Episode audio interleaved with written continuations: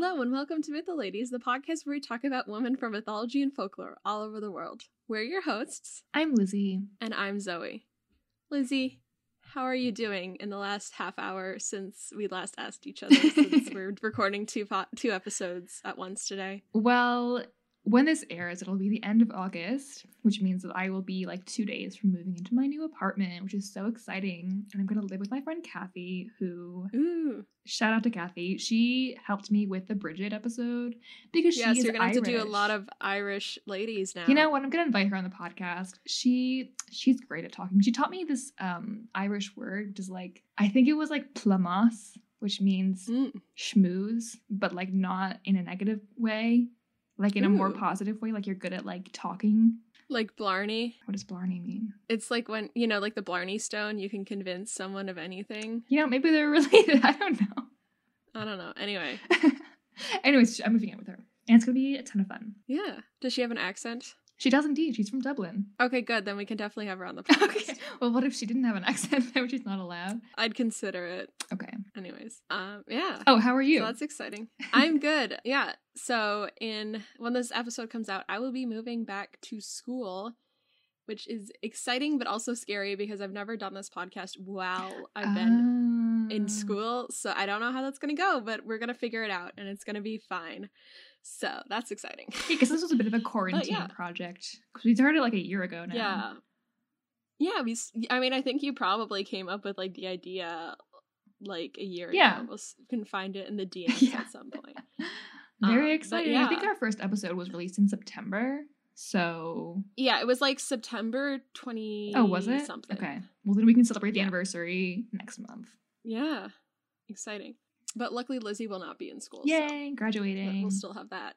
But yeah, so Lizzie, who are we talking about this week? Today we will be talking about Durga, the protective mother of the universe in Hinduism who battles the forces of evil. Awesome. Sounds great. Yeah, like you you knew that I was gonna do a Hindu yes, lady. because I um so Lizzie yeah. wanted to buy a book about this lady and could only send it to the US. Indeed. So she sent it to me in the US, and then I closed my eyes and shoved the book into an envelope and sent it to Lizzie. and Yes. so I did not spoil who she was going to be researching. Yeah, and this is supposed to be like five episodes ago. Yeah. Because I was like, you know, what, it's a shame that we've never done like a Hindu lady before. Like that's kind of crazy. Yeah. And but now we finally are, and it's gonna be Durga, Yeah. and I'm very excited. Yeah, I'm excited too. Okay, so do you know anything about Durga? Um, I think she rides on like a leopard or something. Am I right about that? You are very close. She like she rides usually on a lion or sometimes a tiger. Okay, well, I'm glad I'm sort of right because I was it would be really embarrassing if you were like, no, she doesn't ride on any animal. What? Um, and there's like I think there might be some love aspects as well as warrior aspects, but besides that, I don't know much about well, sort of, sort of not. Okay. kind of. Okay, so All right. Well, tell me. So, okay, so obviously everyone knows what Hinduism is. It's a super big religion. We don't have to go like super in depth about the introduction, but Hinduism is an extremely old religion, dating somewhere prior to 3000 BCE, and is also remarkable for the fact that it has a tradition that's lasted from ancient times up until the present day. hmm Many have even said that it's the oldest religion in the world, though I don't I don't think we have solid proof of that, but I do think it's safe to say that it's the oldest religion that is still being practiced today. Yeah. Which is really remarkable, honestly. Like it's very impressive Yeah. like most religion is like old but like It's definitely definitely up there for religions that are old and still practiced. yeah it's very impressive Mhm. okay so hindu deities are known as devas which means male god but also the word deva can also be translated as the divine and refer broadly to deities and devis who are goddesses Mm. also not really important but still fun the words devi and deva are related to the latin words dea and deus which mean god Oh. And Yeah, which is Super similar to fun. French as Dieu and Spanish as Dios, and also related to the English words divine and deity. Cool. And the word Tuesday. There's some yeah, there's some Norse. Yeah, there's a Norse god, and his name his name was pronounced Tus, so that's obviously where Tuesday came from. But that came from the Proto-Germanic Tiwaz, which was related to There's this word. yeah, there's a bit more and like Proto-Indo-European. Mhm. It's many steps, but it's still fun. yeah, still fun. Um, and that meant the god. Okay, so there is evidence of goddess worship dating back to the Indus Valley civilization, and then worship of a divine mother goddess transformed into worship of the three main goddesses of Hinduism, who are Lakshmi, Sarasvati, and Parvati. So, worship of these three goddesses can be linked to worship of an ancient mother goddess, but the mother goddess figure is not worshipped separately, but rather manifests herself into the forms of these three goddesses. Interesting. Yeah, and so each of these three goddesses also has a multitude of other forms, each representing a different facet of the goddess. Parvati, who on her own is a god associated with fertility, love, marriage, and beauty, and is rather gentle in nature, also appears as a ruthless warrior Mm, named Durga. really Yeah, so Durga is an aspect of Parvati. interesting. Okay. Yeah, and like they are like separate figures, but also they are the same figure. Okay. So, Durga is a major goddess in Hinduism associated with war, strength, destruction, and protection. Mm, So, she's depicted with anywhere between 8 and 18 arms, each holding a different weapon, which you'll see why later. Um, Hmm. she has three eyes. The left eye represents desire, symbolized by the moon. Her right eye represents action, symbolized by the sun. And her middle eye represents knowledge, symbolized by fire. And she's also typically depicted riding a lion or a tiger, Okay. as we established. hmm So, Durga is celebrated each year during the festival of Durga Puja, which is a 10 day festival of which the last five days are of significance, although I do think that varies regionally. hmm And it is especially important in the eastern and northeastern parts of India, as well as in Bangladesh and Nepal. Mhm. It's celebrated in the autumn. Typically during September or October of the Gregorian calendar, and this year it will be from the 6th to the 15th of October. Awesome. Yeah, it's like kind of interesting. One of the things I didn't actually put this in my notes, but one of the things that I read about it was that it's like during like a season where people are getting sick a lot. You know, it's during like flu season or whatever, and so it's like, and there was like a belief that like if you survived like this autumn, basically, then you would survive the rest of the year, which is um like connected to Durga being like a protector goddess. It's all very interesting, That's really neat. Yeah. isn't it? Yeah, like I never mm-hmm. think about like flu season as being like spiritual in any way. But anyway, mm-hmm. so time for some etymology. Oh. So the word Durga means impassable or impenetrable, and it is related to the word Durg, which means fortress.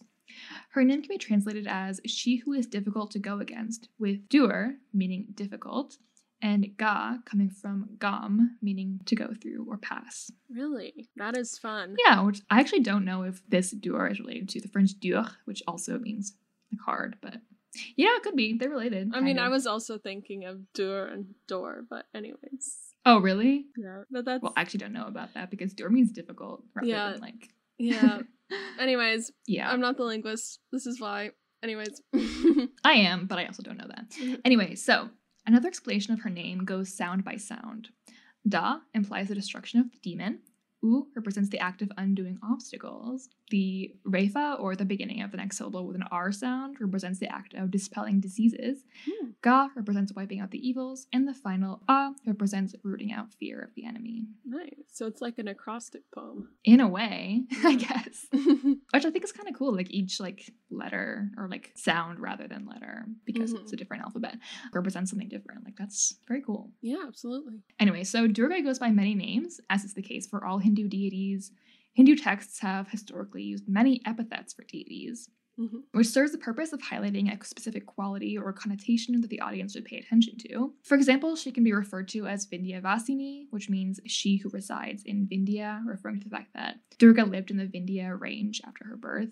Hmm. Another is Durga Tsinashini, which means the one who eliminates sufferings. But her most famous epithet is Mahishasura Mardini, which means she who destroys Mahishasura. Oh. So the story that she's most well associated with is that of her defeating the demon Mahishasura, whose name means buffalo demon. Mahisha means buffalo, and Asura means demon. I feel like I've heard of this. Really? The name Buffalo Demon sounds familiar, but besides that, I don't actually know what's going to happen.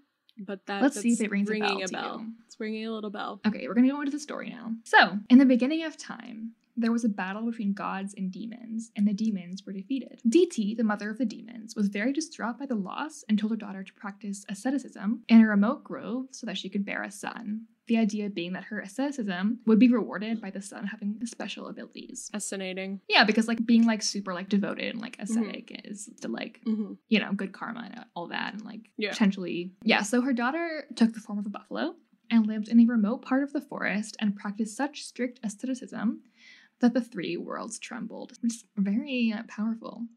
So the force of her asceticism was so powerful that the gods sent Suparshva, one of the chief sages of heaven, to go and talk to her. He told her that the gods would like to reward her for her penance. Mhm. Thus, she will bear a son who will have the head of a buffalo and the body of a man. And he Hmm. will be called Mahisha or Mahishasura. And he will be incredibly powerful and heroic, and he will oppress heaven. Eh, Sorry, impress or oppress? Oppress. Okay. Interesting. will This is very interesting. Oppress Okay. heaven. So Mahisha was then born and quickly grew in strength and power. I mean, remember that these are demons and they want to oppress heaven. Wait, so they sent a demon to reward her? No, like the person who's rewarding her is not a demon. Okay. Yeah, that that that's what I then thought. oh but then he but, oh but then he's but then he's saying like he will oppress heaven yeah that, i guess it does sound a little bit weird anyway though That doesn't sound like a was- reward, is what I'm trying to say. But anyways, no it sounds like a like a prophecy but like not a positive one it's like, yeah, you're gonna be rewarded by having this great strong son. Also, he's gonna like attack the gods or whatever. like, yeah you know actually like well anyway uh, anyway, yeah. Anyway, maybe they forgot about it in a time well okay maybe he meant Moving to on. say. Maybe he also thought he was saying impress and like got confused. maybe I don't know. maybe oppress has like dual meanings. I don't know.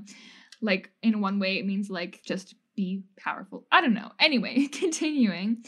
Mahisha was then born and quickly grew in strength and power. At first mahisha adhered to the gods and was faithful to them performing penance and worshipping the gods for 10,000 years which going back to all that 10,000 years is a long time to like forget the prophecy of him oppressing heaven I mean, it's also a long time that like maybe they were like, oh, maybe maybe the prophecies don't. Yeah, true, know. yeah. Like he was so ascetic that it didn't even matter. It was like time to reward him. Yeah. You know?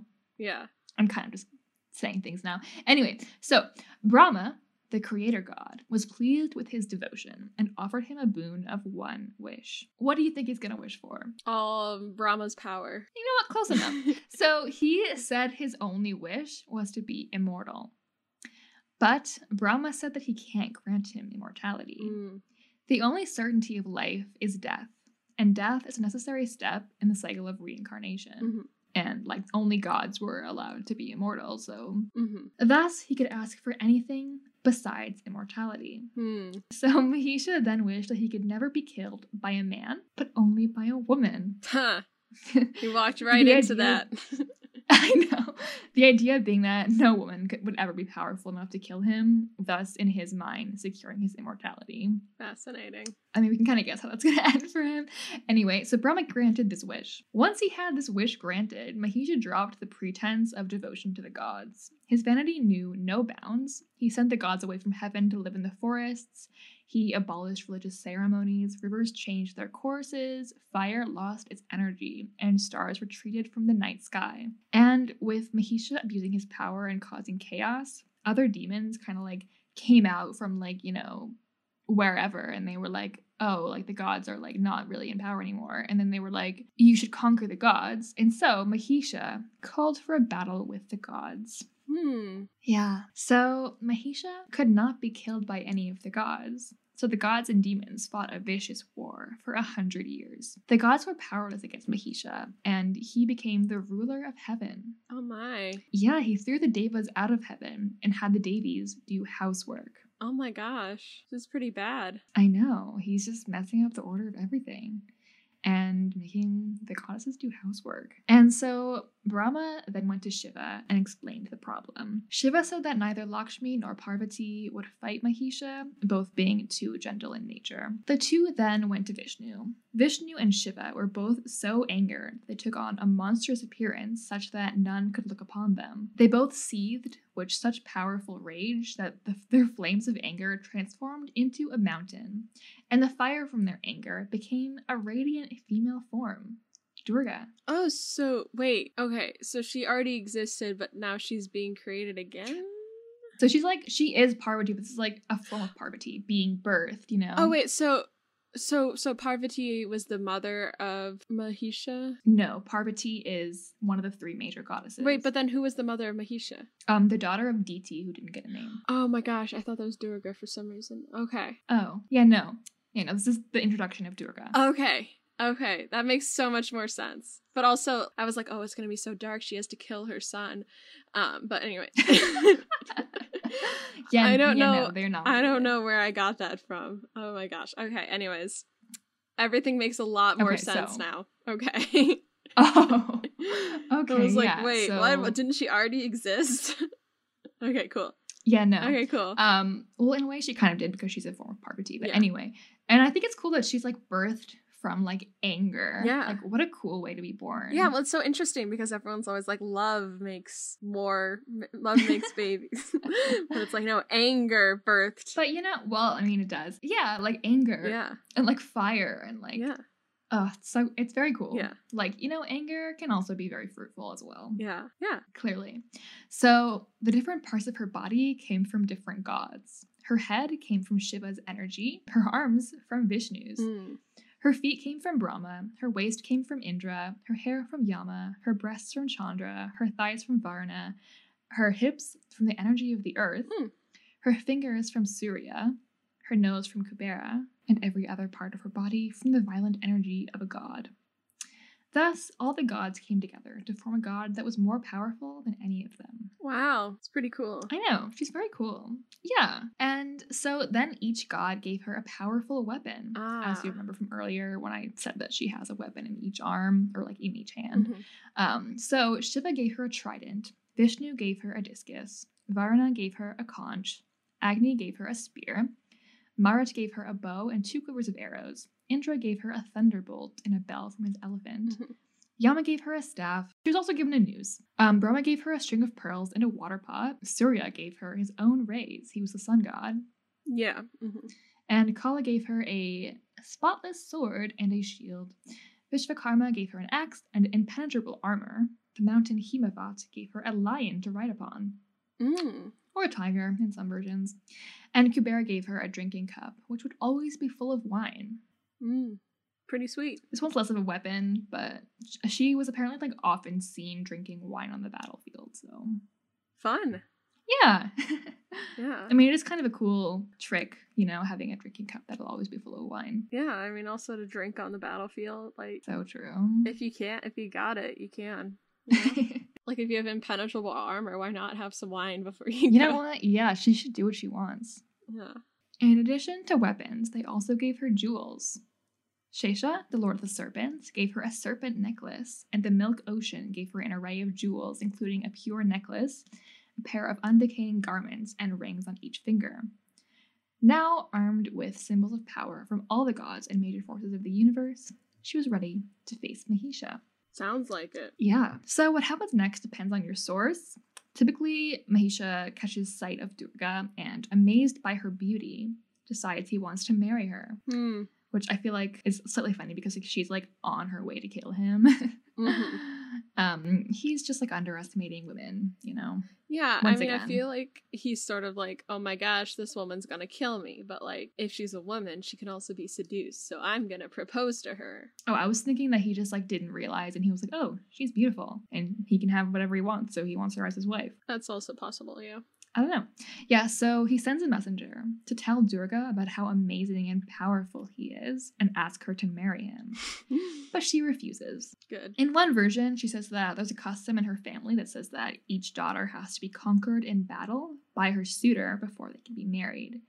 So, um, in that way, she provokes him to like fight her. Yeah. Um, either way, he's compelled to fight against her in battle and brings a large army. Durga is equipped with her own army of female warriors and meets him on the battlefield. Awesome. Yeah. So Mahisha's army advanced using a variety of weapons, but Durga cut them all down easily. She used every weapon that the gods had given her. She pierced people with arrows, slashed people into pieces with her sword, bound people with her noose, etc. She captured Mahisha and flung her noose around his neck. He complicated things by switching between his forms, first in his buffalo form, then a lion, then a man, then an elephant. Durga tackled him to the ground and stepped on his neck while stabbing him with a spear, and he emerged in his natural form as a buffalo. She then cut his head off with her sword, killing him. There we go. The end. Yeah. What do you think? I think that's awesome. I mean, I just think it's a really awesome story of women empowerment, you know? Like yeah, definitely. it's and it's just like very cool because it's like, you know, he's like, I want a woman to be the only one who kills me because I don't think a woman could kill me. But also then all the gods like come together and are like, we're gonna make this really awesome, powerful woman. And they don't like fight they don't really like fight against it. They're like, we need to do this and they help her and they give her everything she needs and then she goes and fights and she does it and she like nails it and i just think it's cool like it's a nice story Definitely. I mean, I think she's a very cool figure, and I also think it's cool that she's like she's so like battle minded. She's like she loves fighting. Like, there's other stories of her battling demons. This is obviously the most famous one, but like Mhm. She's just a really cool like warrior woman. yeah And she just like defeats demons. yeah and i mean i also think her being an aspect of the goddess of like love and Mm-hmm. being an aspect of that is very interesting i've talked about this before but like the duality of like love and war in so many Definitely, yeah. different goddesses and different figures is really fascinating to me. Like I talked about, of course, Inanna, and how people saw those as two sides of the same coin is just really fascinating to me. Yeah, like they're not like opposites, and they're not mutually exclusive. They inform each other, and they're just like really a lot of the powerful, like probably the most powerful and influential forces in people's lives that's so true. at the time when, like, when these goddesses were and are still being worshipped. They are incredibly life shaping forces, war and love. Definitely. And I feel like it all goes into the whole cycle, like circle of life kind of thing, where it's mm-hmm. like everything informs each other. Like destruction and creation are like two sides of the same coin, and like love and like war. Mhm. You know? Yeah, and so yeah, I think that's really cool. Definitely. Yeah, so the main thing that sticks out to me about Durga is the way that her power and success rely on her being a woman.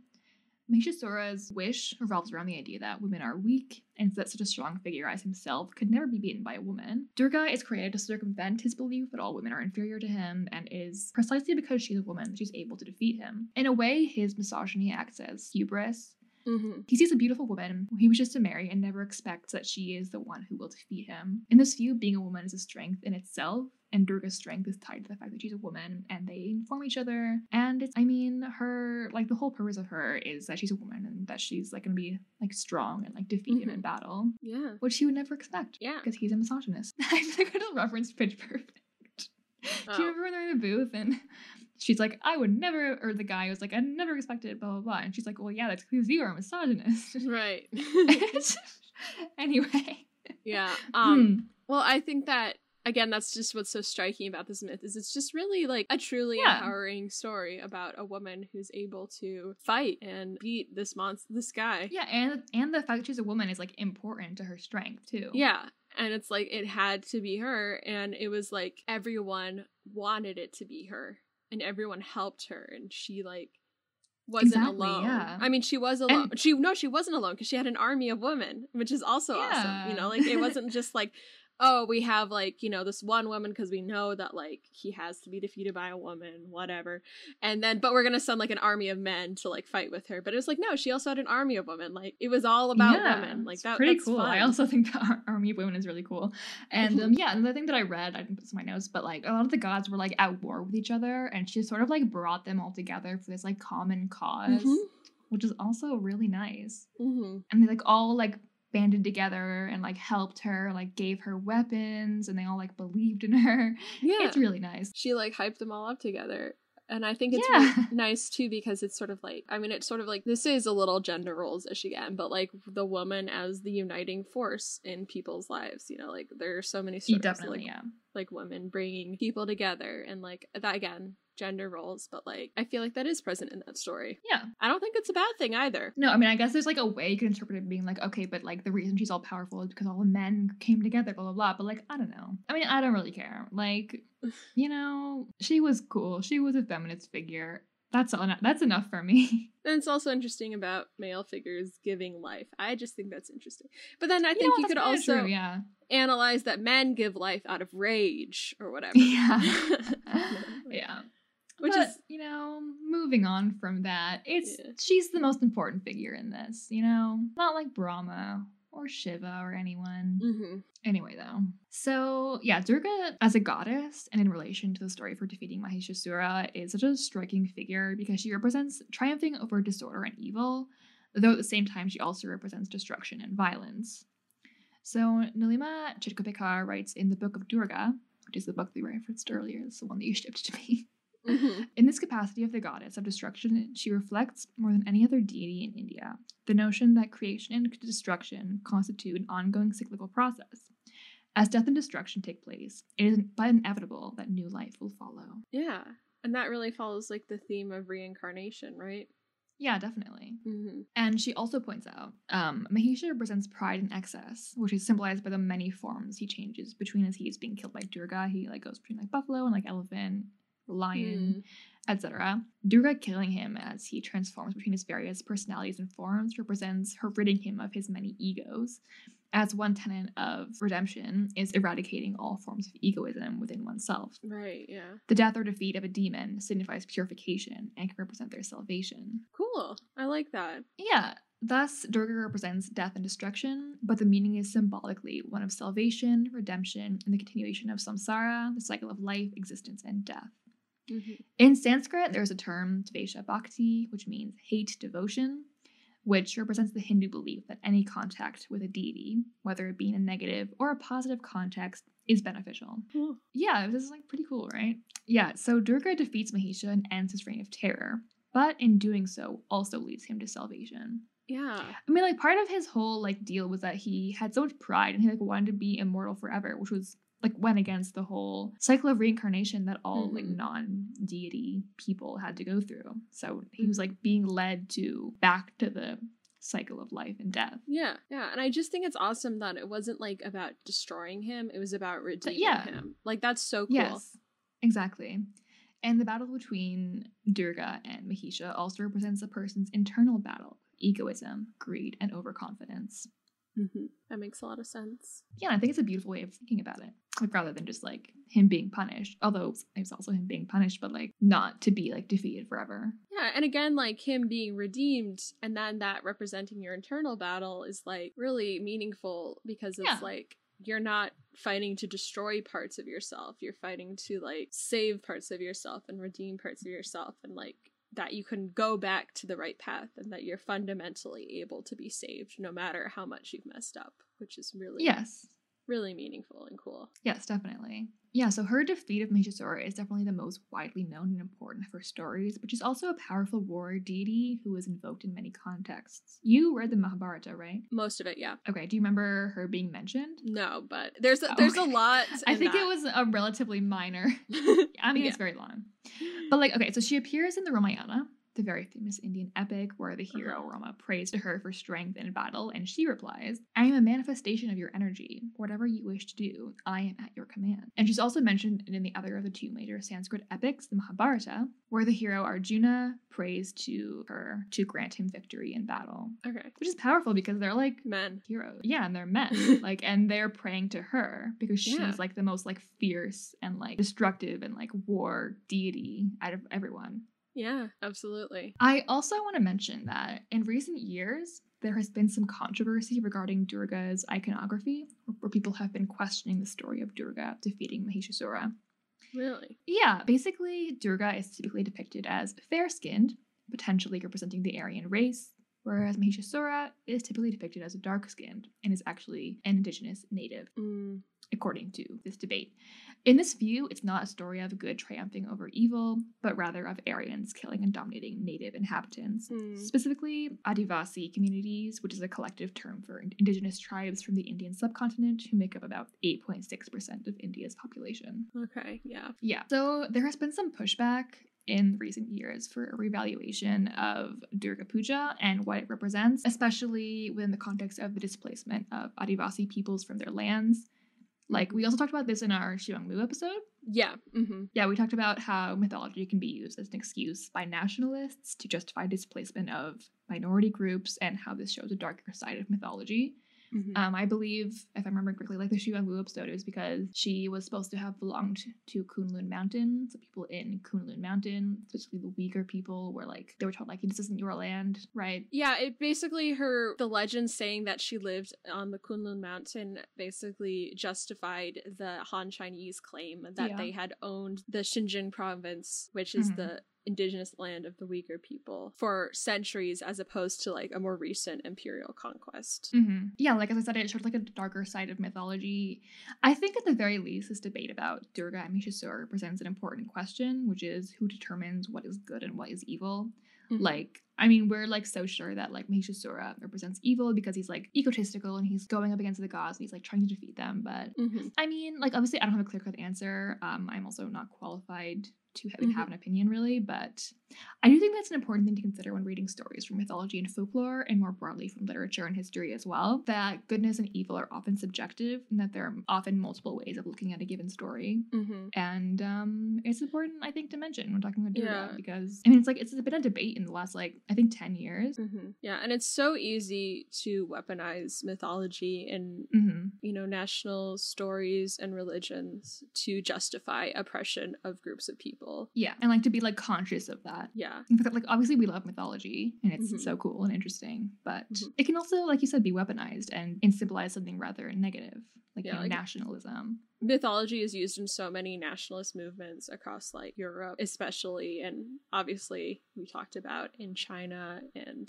so I think you mentioned also in Finland as well with the Kalevala. yes, although that's more of like um an anti-colonial thing, but like I'm sure it's also like I I don't know the current state of it, but like in the late Okay. 1800s, it was more of like anti-colonized Russian like colonial holding of Finland. But anyway, Well, that makes sense. But I think you also mentioned that it was rather unkind to Sami peoples. Yes, yes, yes. Right, yeah, because the Kalevala sort of posits the Finns against the Sami people and sort of depicts the Sami as like stupid against the magician Finns and stuff. Yeah, which is like is obviously harmful because the Sami people are like actively oppressed Yeah. in Finland and Sweden and Norway. yeah, And just generally like using minority groups being like, well, this justifies them being like oppressed or whatever. Or like just Yeah. generally sometimes you have to like look into stuff and be like, okay, well, why is this the case? Like why is Durga Mhm. depicted as being like so light skinned, whereas Yeah. Mahishasura is being like dark skinned? Like I said, not my debate to like butt into, but I did want to mention it because I think it's important. yeah, and it's also important to consider like no matter how much you love a story, even if, you see that it's being used to perpetuate harmful beliefs and actions, Yeah, you have to reevaluate your relationship to your it. relationship with it, and if it's really a story that's worth like holding Like on holding to. on to. Yeah. Ha! Yeah, thank you for this episode. That was really interesting. And if you enjoyed it, please make sure to subscribe, rate, leave a review, tell all your friends, and we'll be back here in two weeks with another episode. Thank you so much. Thank you. Bye. The Ladies podcast is produced by Elizabeth LaCroix and Zoe Kenninger. Today's episode was researched and presented by Elizabeth LaCroix. You can find us on Instagram and Twitter at MythoLadies and visit us on our website at mytholadies.com. Our cover art is by Helena Cayo. Our music was written and performed by Icarus Tyree. Thank you for listening. See you next time.